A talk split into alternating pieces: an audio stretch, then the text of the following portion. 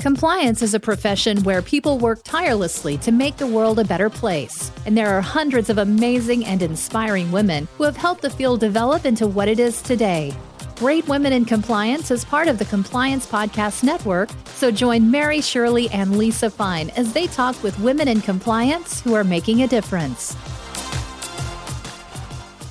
Hi, everyone. You're listening to Great Women in Compliance on the Compliance Podcast Network.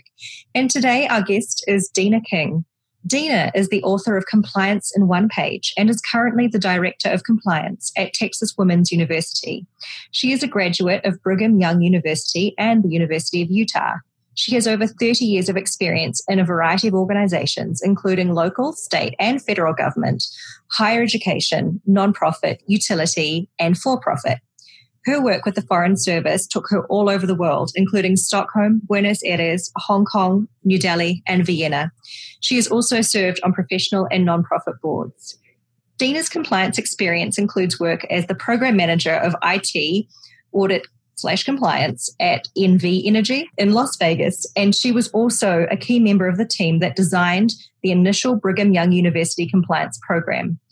In recent years, she has spoken to audiences at local, industry specific, and national conferences on topics including compliance program documentation, design, and self assessment. Dina, in 2015, you published a book called Compliance in One Page. What motivated you to write about setting up a compliance program? Well, part of it was my work at BYU. As you mentioned, I was part of the team that created their initial program at BYU. And so I learned a lot about the seven elements and good program structure and design. When I left BYU, I went to NV Energy in Las Vegas and was also very interested in keeping my hand in compliance there. And one of the things I noticed was the pattern was very similar. So we were quote unquote doing compliance at the university very similar to how we were doing compliance at utility and the requirements of the federal sentencing guidelines were very similar to the requirements in the Federal Energy Regulatory Commission. I thought, you know what, there's a pattern here. Maybe I should start, you know, documenting this pattern. So over the next few years, I kind of formulated these thoughts. My director at BYU had written a book about audit, so I approached him about maybe we should write a book about compliance. So he agreed, and we started working on it he eventually stepped away from the project because he had some projects he just couldn't help anymore. So he said, go ahead and take off with it. So I took off with it and wrote that book and finished it in 2015. Wonderful. That's fantastic. When you were going about getting published, what's the biggest challenge that you had to surmount? Well, one of the challenges is uh, actually knowing how to write a book. And no one really tells you how to write a book. So I kind of used other books I had seen that are a little more technical. You know, this is a little more of a technical book. And he and I, you know, in the starting of it, just kind of put together an outline and agreed on an outline. And, and then you just kind of sit down and you write. But the publishing part is interesting because he'd been published before I had not. And so I kind of thought to myself, well, what should I do? And because I'm, you know, lesser known, I'm kind of, in some ways, I was new to the compliance profession, I decided to self publish self-publishing sounds, you know, glamorous and easy, but it's not. Because one of the things you learn during the self-publishing process is how much a publisher does for you. And you have to do it yourself. But you know, having been through the experience, I'm really grateful because I'm about to self-publish again with the second edition. And I learned a lot of lessons. And you just learn a lot about design and editing and who should hire to do your editing and your design and things like that. So that is just kind of a big thing. But there's a lot of guidance on the internet, and that helped me a lot. But my next challenge is my goal with the next second edition. I'm going to self publish that, but I'm going to start looking for a publisher with the second edition. And that will be a new challenge that I will learn a lot about. Well, that's really exciting, Dina. I didn't know that you had another book bun in the oven. And what's the second edition going to be about? Well, the second edition is going to be an improvement on the first. So it's still going to be compliance in one page, but time always teaches you things. So the second edition is going to be about 80% the same content, but 20% is going to be enhanced. It's going to be updated. Some of it's going to be new and better. So that's hopefully I'm going to publish that at the end of the year, probably first part of next year. Fantastic. That's really exciting. We'll keep an eye out for it. And what advice would you have for someone interested in being an author about compliance? Well, in our case, we kind of just, you know, when we started, my co author and I started working on this, we just kind of realized that no one had really written about our particular topic. And so we thought, you know what, let's, let's write about it. But I think the advice I would have someone, if they see something new or unique that no one is really talking about in compliance, and they think they could really add to the compliance conversation, then write about it. You know, you might start with articles and in Ethikos magazine or in Compliance and Ethics Professional magazine, because those articles kind of help you get your thoughts together and give you some direction and also get you, you know, writing and then write an outline and go for it. That's great advice. And I would also recommend having a go at submitting for Ethikos. It's a good way to get started and gain some confidence in your writing. Exactly. So, Dina, you're currently at Texas Women's University. What drew you to working at a predominantly female university? Honestly, it was a university. um, it being predominantly female was kind of secondary. To make a long story a little bit short, I had been consulting for a while. And after I kind of was ready to transition back into more full time situation, I really wanted to get back in higher education. So I used higheredjobs.com. That was my primary source for looking. But I was looking to be a director at a university. And this one popped into my email box one evening, literally. And I looked at that and I thought, you know what? That's exactly what I'm looking for. And what made it even more exciting for me personally is because my brother and sister both lived here at the time. So when I took this job, it was really nice to be near my family again. But it was exactly what I was looking for.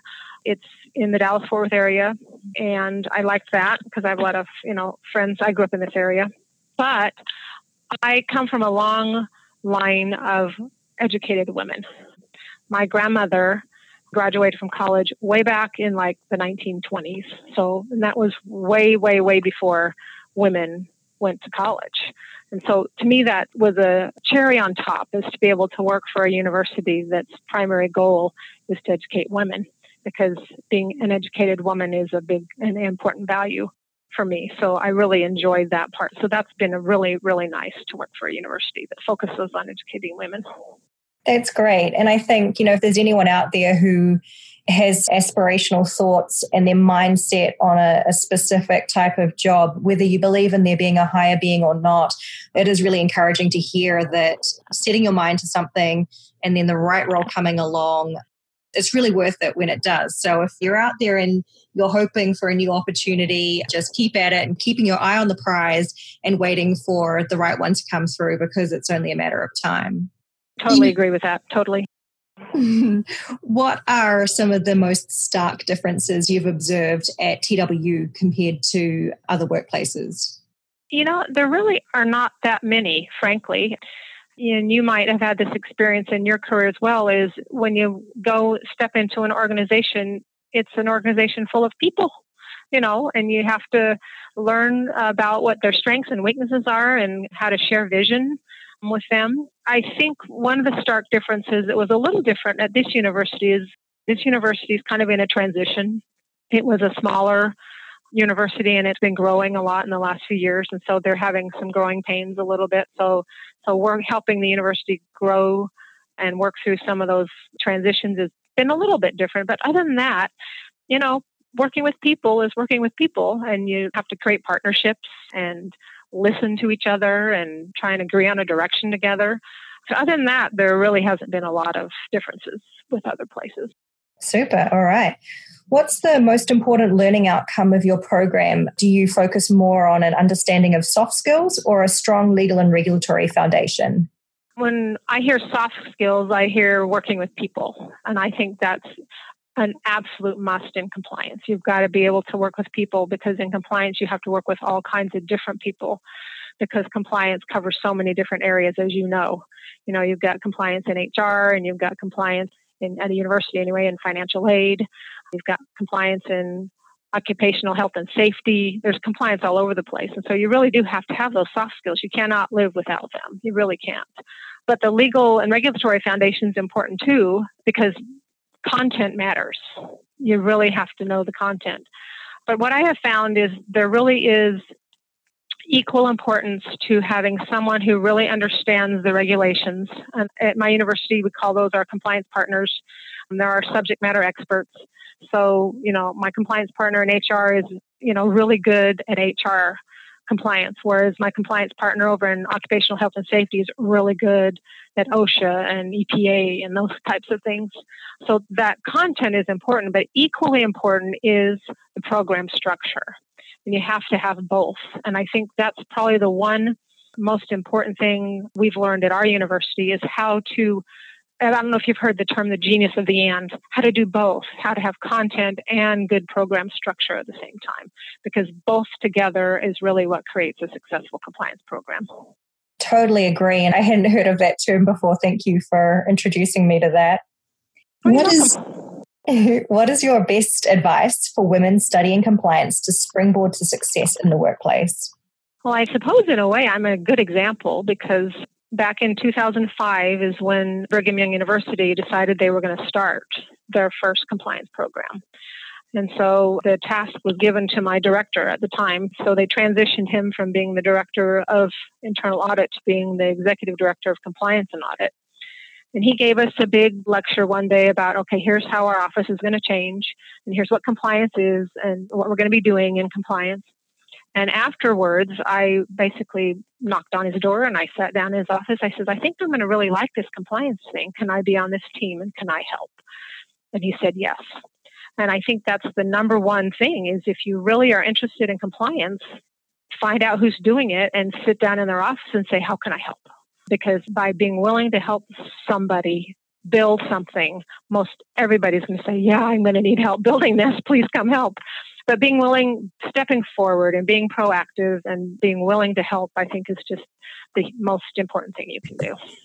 Oh, you're really just preaching to the converted with that one. Anyone who's worked on my team knows that I'm very strong about making sure that you don't just sit there waiting for opportunities, that when you want something, you look for those opportunities yourself and you start knocking on those doors and seeing what you can open because um, exactly.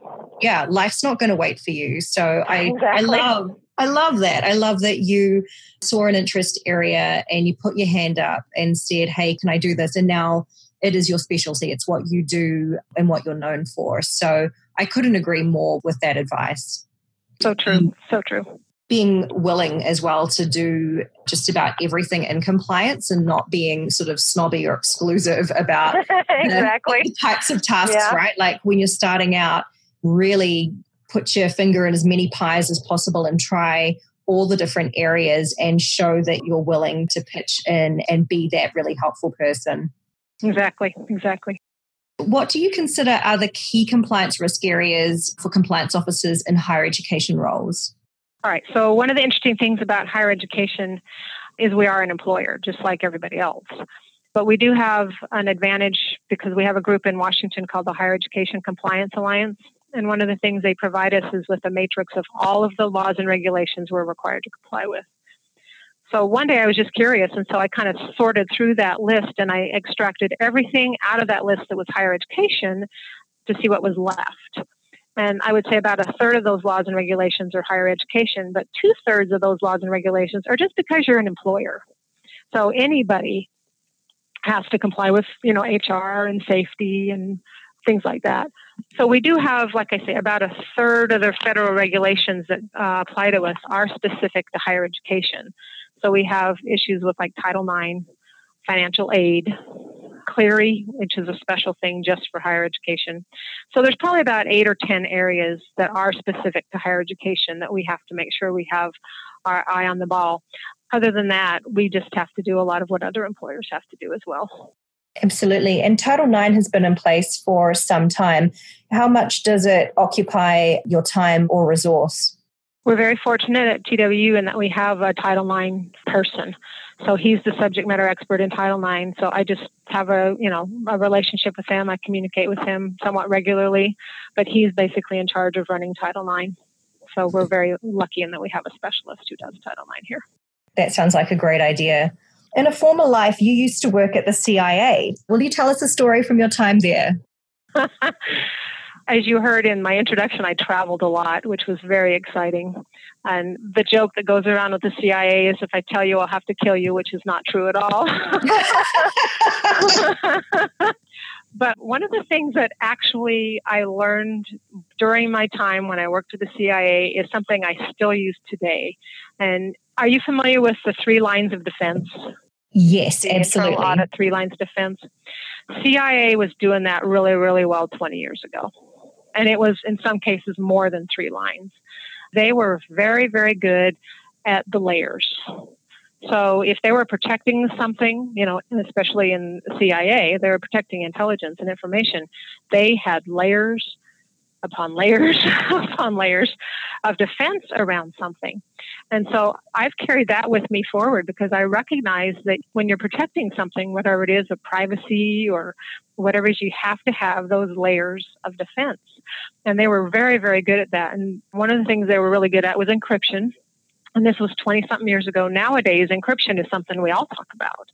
But part of me is kind of intrigued. But I wish I knew what was going on inside the CIA right now because I know in about 10 to 15 years it's going to be something we do in our everyday, you know, use of computers and technology because they were very, very ahead of their time with a lot of technologies, especially because of you know what they're trying to protect but it was a great time, really great time. I worked with lots of great people, and I was, you know, you heard I traveled lots of great places, but I learned a lot.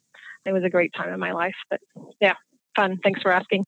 That's wonderful. And it sounds like if you can hire a former CIA operative for your compliance program, that could come in very handy for the security protections. Exactly, exactly, exactly. Especially with security. Yeah, especially technology and security for sure.